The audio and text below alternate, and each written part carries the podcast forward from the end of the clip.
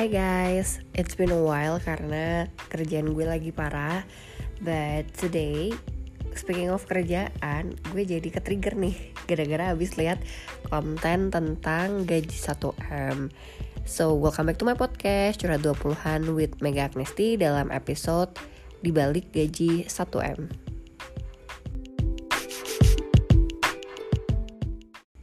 Minggu lalu, gue dikasih tahu teman kantor gue mengenai konten dari seorang influencer yang membahas mengenai gaji mbak-mbak yang bekerja di industri asuransi di kisaran 600 juta sampai 1,1 M.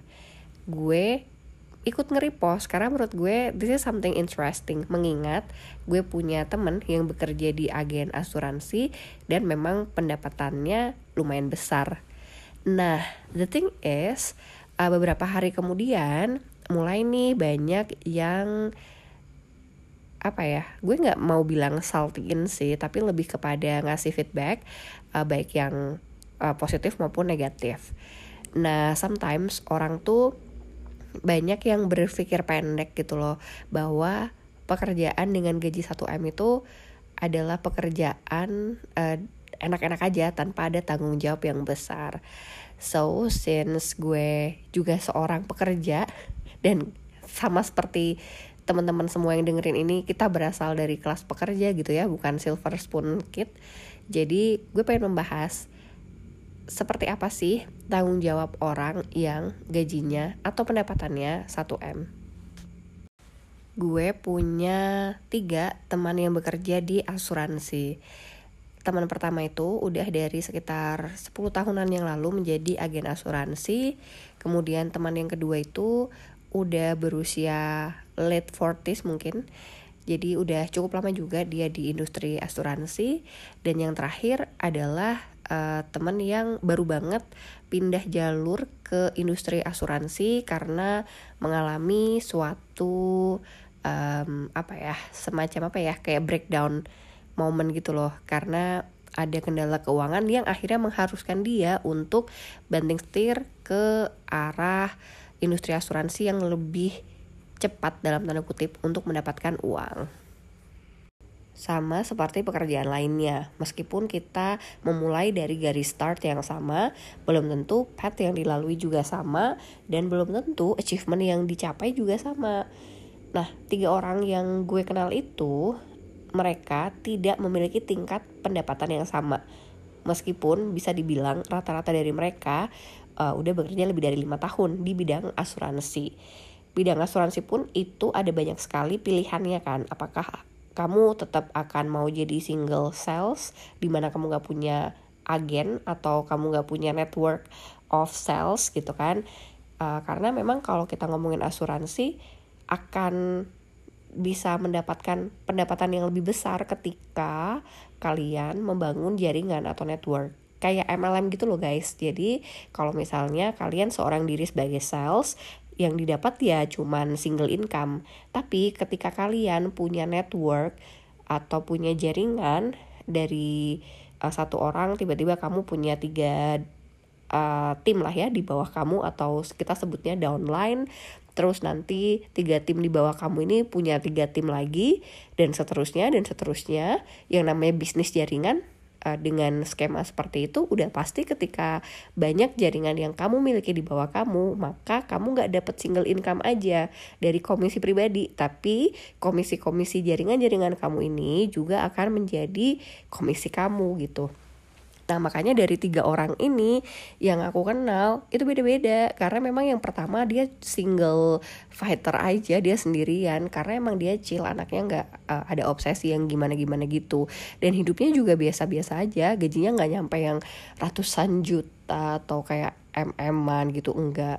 Nah tapi kalau yang teman kedua dia udah punya jaringan uh, dia juga sesekali pernah mendapatkan uh, best sales gitu ya dapat achievement achievement lah dari kantor uh, asuransinya sampai liburan-liburan ke luar negeri juga gitu kan. Nah tapi sama nih uh, mungkin penghasilnya masih belum mm-an karena memang jaringannya belum besar banget tuh kayak mbak-mbak yang kita lihat di video influencer tersebut. Nah satu lagi uh, temen yang terakhir ini bisa dibilang networknya dia kayak tipe customernya dia itu adalah tipe customer yang preminya besar-besar. Karena networknya dia berasal dari keluarga yang kelas menengah ke atas. Nah, ketika dia memiliki klien yang bagus kualitasnya, kemudian dia juga mengembangkan usahanya dengan apa ya sangat profesional gitu. Dia benar-benar serius untuk mengembangkan usaha tersebut. Dan over the years akhirnya pendapatannya juga cukup besar gitu. Dulu dia cerita dia pernah ada kayak utang keluarga gitu. Motivasinya dia untuk menjadi agen asuransi adalah supaya utangnya cepat terbayar gitu kan. Uh, selain itu ada banyak ada banyak pertimbangan lain lah ya di pekerjaan dia sebelumnya. Anyway long story short dengan kerja keras yang dia jalankan dengan customer yang terus diakuisisi dengan jaringan yang juga terus diakuisisi dan dia nurture akhirnya dia bisa menjadi seperti sekarang dengan pendapatan yang bisa dibilang udah nyampe ratusan juta juga gitu loh.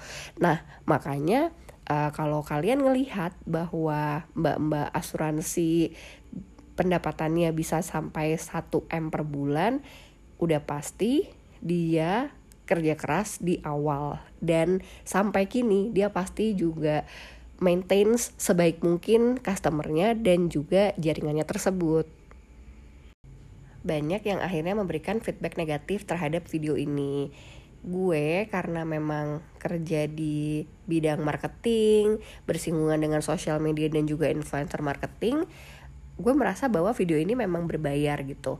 Tapi terlepas dia dibayar atau enggak, menurut gue konten seperti ini itu sah-sah aja dan pembuatan konten pasti akan ada pro dan kontra. Sama seperti kita bikin konten sehari-hari lah. Kadang tuh gue juga mau posting bikini aja gue mikir is it acceptable untuk follower-follower gue atau enggak gitu but fuck it gue akan posting anyway tapi dengan adanya pro dan cons dari masing-masing orang.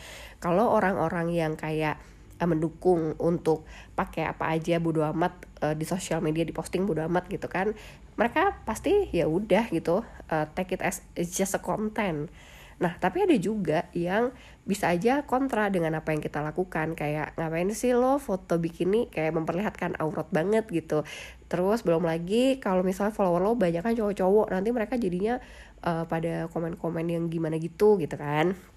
Ya pada akhirnya kembali ke penilaian kita masing-masing ya apa yang kita posting tentu saja akan ada konsekuensinya gitu. Jadi ketika kalian setuju ataupun gak setuju dengan konten yang diposting oleh influencer tersebut uh, moral of the story is sebenarnya um, untuk bisa menyikapi hal ini kita harus lebih wise sih apakah kita akan melihat konten ini sebagai motivasi atau konten ini sebagai flexing. Jadi moral of the story-nya apa pun yang kita lihat dari konten tersebut most likely merupakan cerminan dari pemikiran kita. Kalau kita selalu berpikir positif, pasti ada hal positif yang kita ambil dari konten tersebut.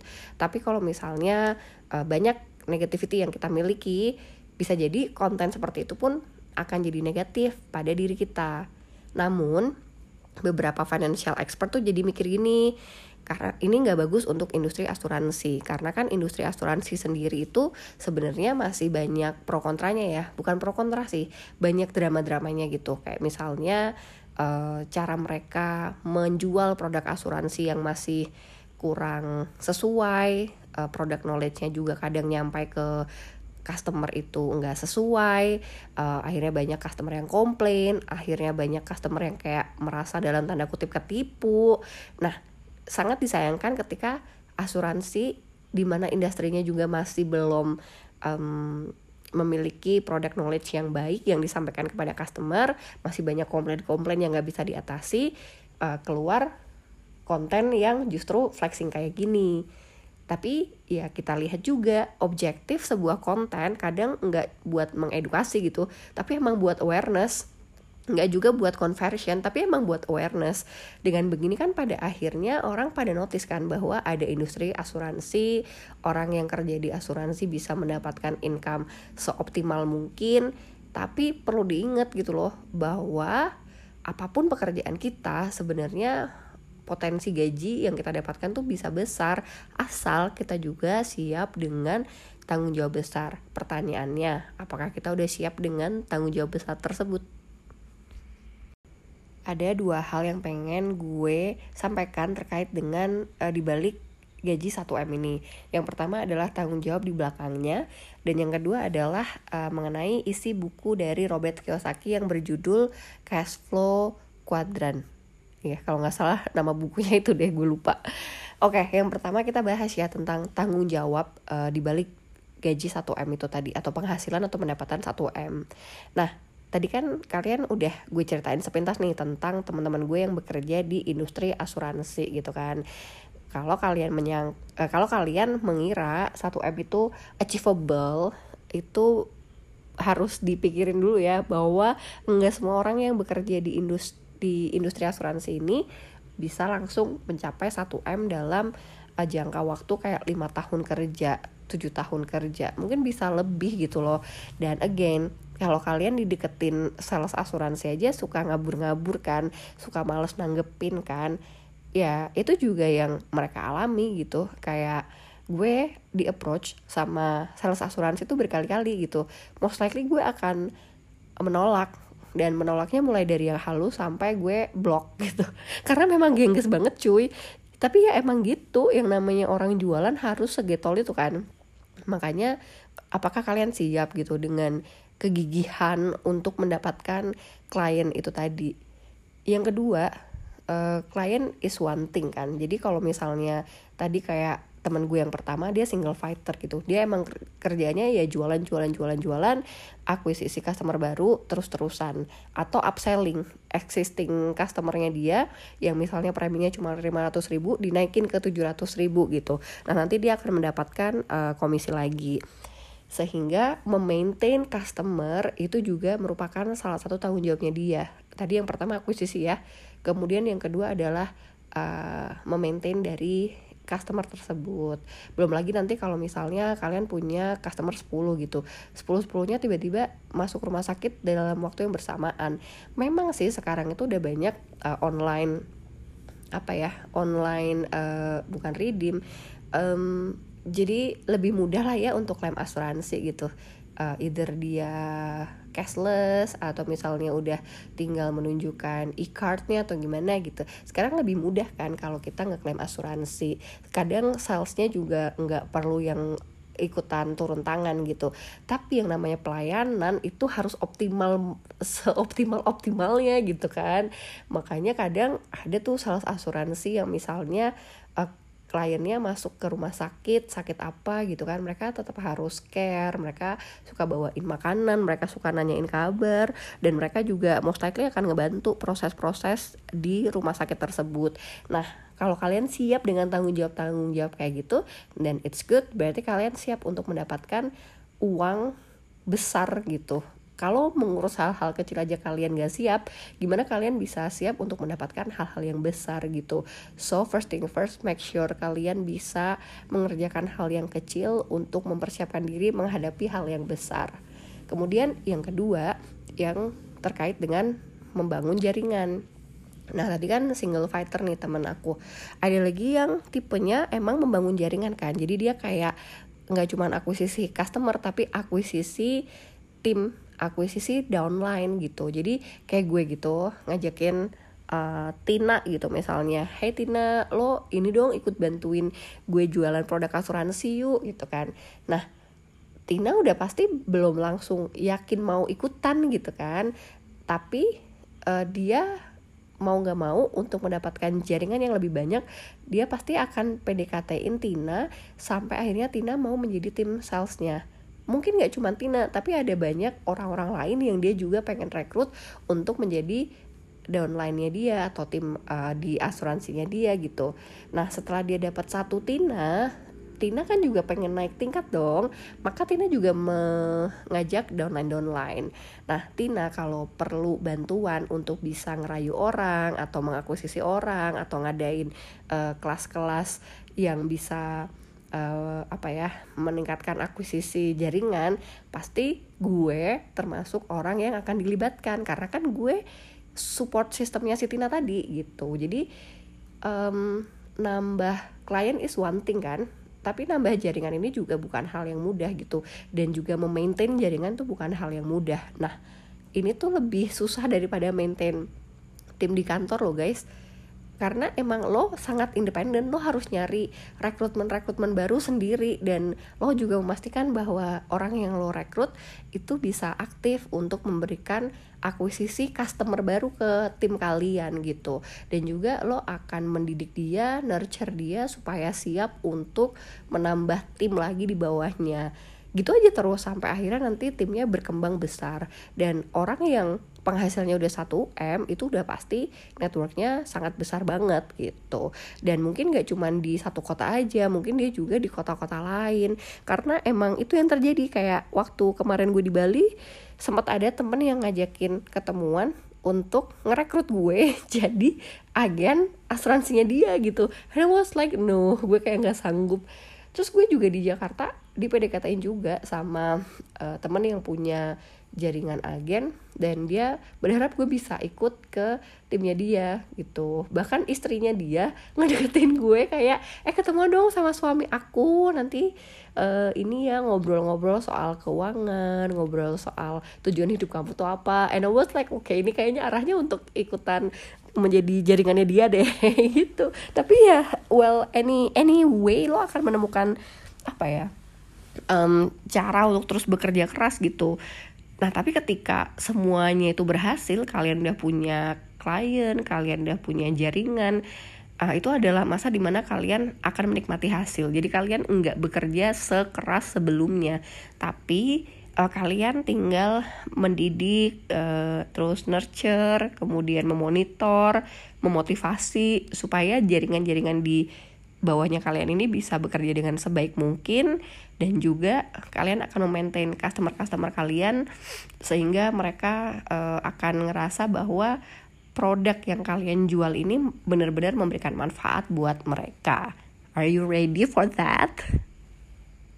Jadi sesungguhnya kalian mau bisnis asuransi ataupun kalian pengen bekerja kantoran, sebenarnya sama-sama aja sih challenge-nya dan juga uh, apa ya kerja kerasnya gitu. Kayak sekarang gitu misalnya uh, gue kerja di bagian marketing.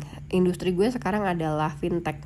Beberapa tahun yang lalu gue punya temen yang di umur uh, baru lulus kuliah dia emang udah langsung memilih pekerjaan di bidang financial gitu uh, di investment banking gitu kan.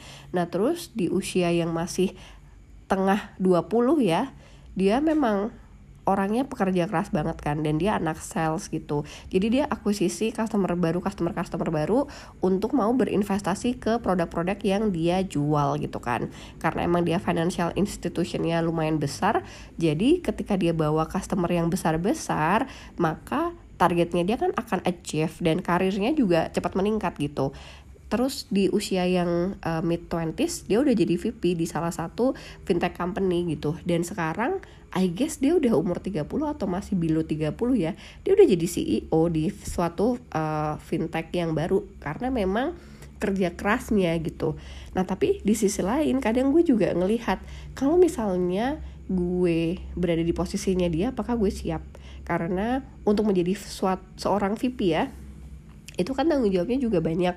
Lo nggak cuman ngomongin tentang uh, apa ya strategi untuk bisa uh, bisnis apa ya bisnis develop atau um, well lo nggak hanya mikirin gimana cara untuk mengekspansi bisnis tapi lo juga mikir uh, tentang budgeting tentang target tentang uh, SDM mapping belum juga kadang ada product mapping, belum juga kalian ngurusin perintilan yang terkait dengan customer satisfaction. Jadi walaupun di suatu perusahaan yang besar dan punya support system, pasti tetap akan ada kepusingan-kepusingannya tersendiri gitu. Dan ketika sekarang dia jadi CEO, mungkin nggak seperti mbak-mbak asuransi tadi ya langsung dapat 1 M. Mungkin sekarang gajinya dia ratusan juta dan di usia muda. Nah, Artinya ketika dia di usia muda udah punya tanggung jawab yang besar dengan uang yang besar juga, apakah dia nggak sacrifice something gitu? Apakah dia nggak sacrifice waktunya misalkan? Nggak sacrifice uh, relationship dia sama teman-teman ataupun sama keluarga dan juga pasangan gitu. Jadi jangan cuma ngelihat enaknya tapi lihat juga perjuangan dia dari seorang staff bisa sampai di posisi CEO uh, lihat cara dia solving the the problem ataupun challenge yang dia hadapi gitu. Pasti pemikiran-pemikirannya dia akan sangat berbeda karena dia udah terbiasa menjadi seorang problem solver orang yang punya strategical thinking orang yang mikirin detail orang yang uh, selalu berusaha menjadi yang terbaik dalam pekerjaannya bukan kompetitif ya. Kadangkala emang ada orang yang pengen selalu jadi yang terbaik selalu mengerjakan pekerjaannya secara sempurna gitu. Ada orang-orang yang kayak gitu.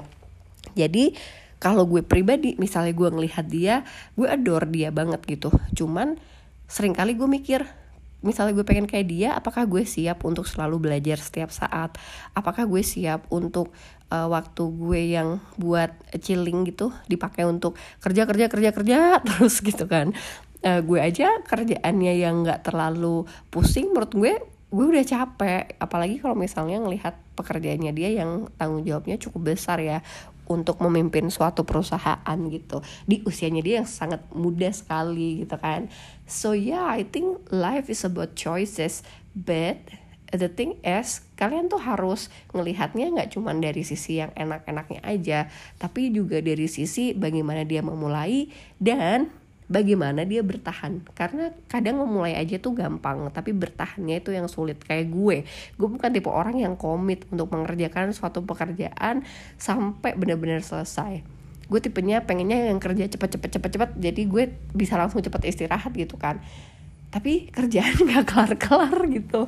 Nah kadang gue males untuk selalu menyelesaikan pekerjaan dengan selesai sampai tuntas banget. Karena memang kebiasa dituntut untuk multitasking kan. Jadi kayak yaudah yang penting selesai eh, nggak uh, usah semaksimal ataupun se uh, perfect mungkin yang penting selesai gitu. Kadang gue ada kebayang kayak gitu gitu kan.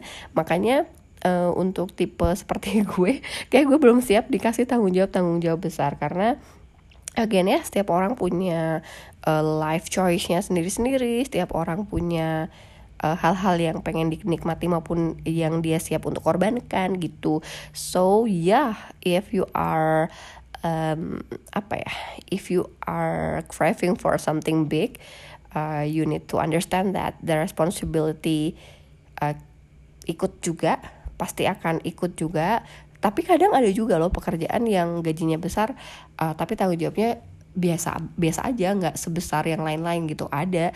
Jadi uh, we are what we believe kan. Jadi believe aja kalau kalian ngerasa bahwa aduh gue pengen dapat pekerjaan yang enak dengan gaji yang tinggi gitu. Ya mungkin kalian akan diketawain orang ngomong kayak gitu tapi just believe it. Kalau misalnya kalian believe most likely uh, kalian tuh akan dituntun ke arah sana gitu. Sama seperti kayak sekarang kalian pengen uang atau pengen penghasilan 1M gitu tetap uh, think about it. Tapi think about it consistently dan juga komit terhadap tujuan-tujuan kalian supaya pada akhirnya apa yang kalian inginkan tuh tercapai gitu.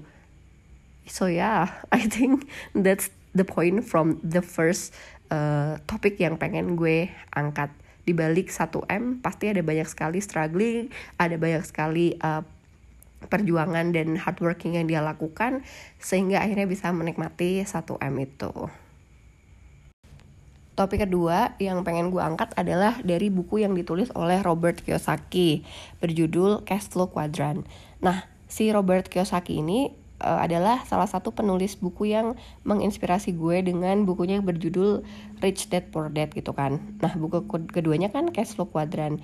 Di mana sih Cash Flow Quadrant ini menceritakan beberapa hal yang salah satunya adalah menceritakan untuk berbisnis yang bisnisnya bisa kalian tinggalin begitu aja Yes, salah satunya adalah MLM gitu kan. Nah, dengan bisnis yang uh, memiliki tipe MLM ini, kalian tuh kayak bisa menikmati pasif income gitu dari jaringan kalian. Jadi kayak temen gue, misalnya dia udah punya agensi nih, agensi um, asuransinya dia punya 20 downline yang langsung di bawahnya dia. 20-nya ini masing-masing punya 20 lagi terus 20 lagi 20 lagi. Jadi kan banyak kan dia kayak jadi jaringan MLM yang cukup besar. Nah um, si Robert Kiyosaki itu mengatakan bahwa ketika kalian pengen menikmati masa pensiun yang lebih awal, ketika kalian pengen mendapatkan passive income atau membangun passive income, buatlah bisnis jaringan. Nah, terlepas dari asuransi sebenarnya bisnis jaringan itu kita banyak lihat ya. Kadang nggak cuma dari sisi hmm, MLM asuransi MLM berupa asuransi atau MLM yang berupa kayak Oriflame gitu kan. Uh, sekarang-sekarang ini kita bisa lihat bahwa banyak beauty brand lokal ataupun merek merek-merek lainnya ya kayak misalnya baju gitu. Mereka punya reseller. Nah, bisnis-bisnis yang punya reseller ini juga merupakan salah satu passive income yang bisa kalian dapatkan. Oke lah, mungkin mereka nggak sama ya dengan MLM karena mereka lebih ke direct buying gitu kan. Jadi nggak bisnis jaringan. Kalau misalnya resellernya punya reseller lagi, uh, maybe it could be MLM gitu, but most likely no. Nah, tapi bisnis yang bisa di scale up ini yang pada akhirnya akan memberikan kalian passive income waktu gue memulai art and herbs itu gue kan banyak baca buku gitu kan sama nonton-nonton uh, YouTube yang terkait dengan entrepreneurship. Nah, uh, hal yang pertama gue pengen bangun adalah sebuah bisnis yang bisa di scale up karena itu adalah perbedaan antara business owner dan entrepreneur. Kalau business owner dia tuh akan fokus terhadap day to day operation.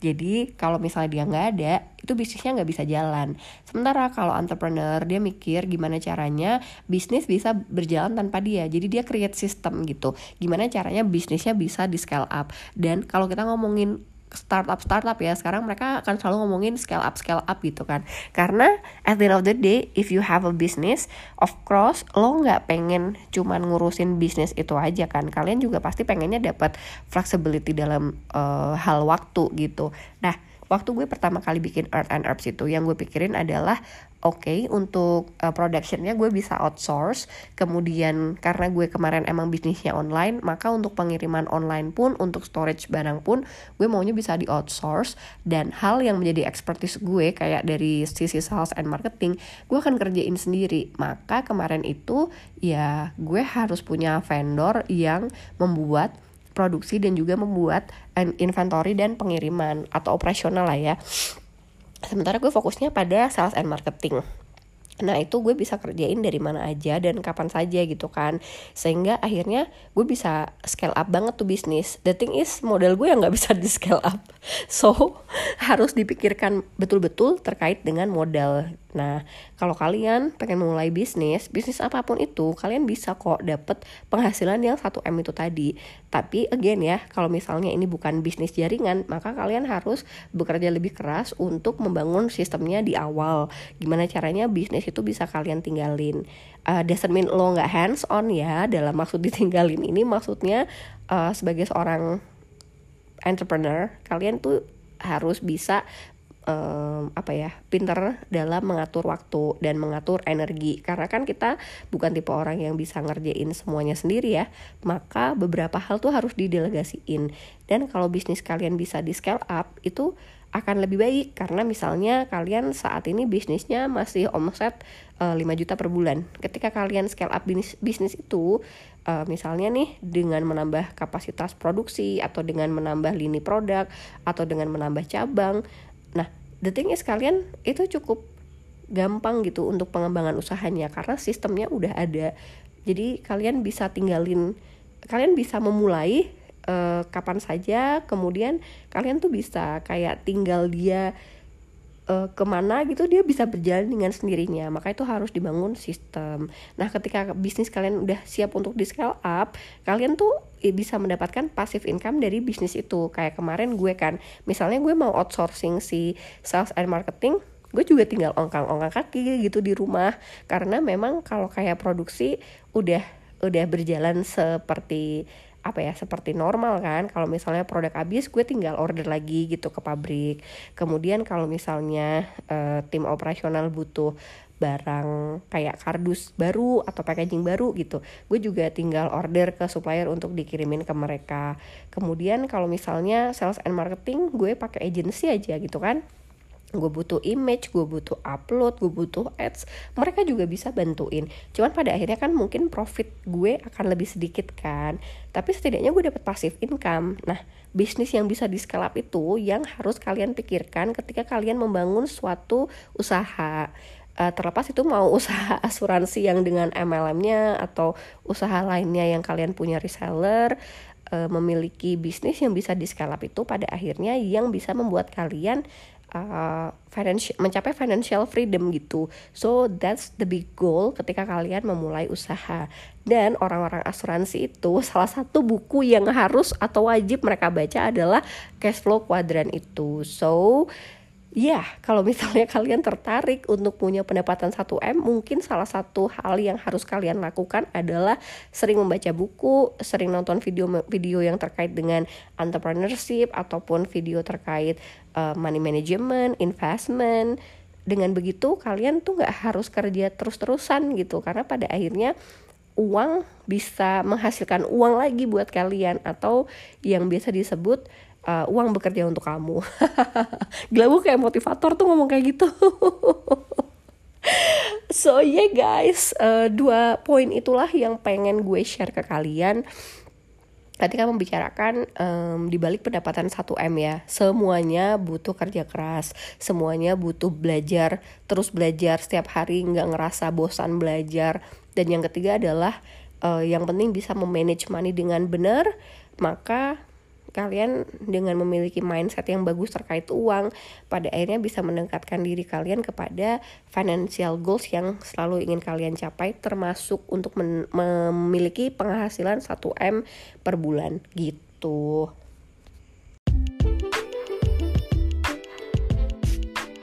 Thank you for listening to this episode. I hope apa yang gue sampaikan bisa memberi manfaat kepada kalian yang sudah semangat banget untuk bisa mendapatkan penghasilan, pendapatan maupun gaji 1M per bulan. Kalau misalnya kalian ngerasa mimpi kalian itu nggak menakutkan, mungkin mimpi kalian kurang besar.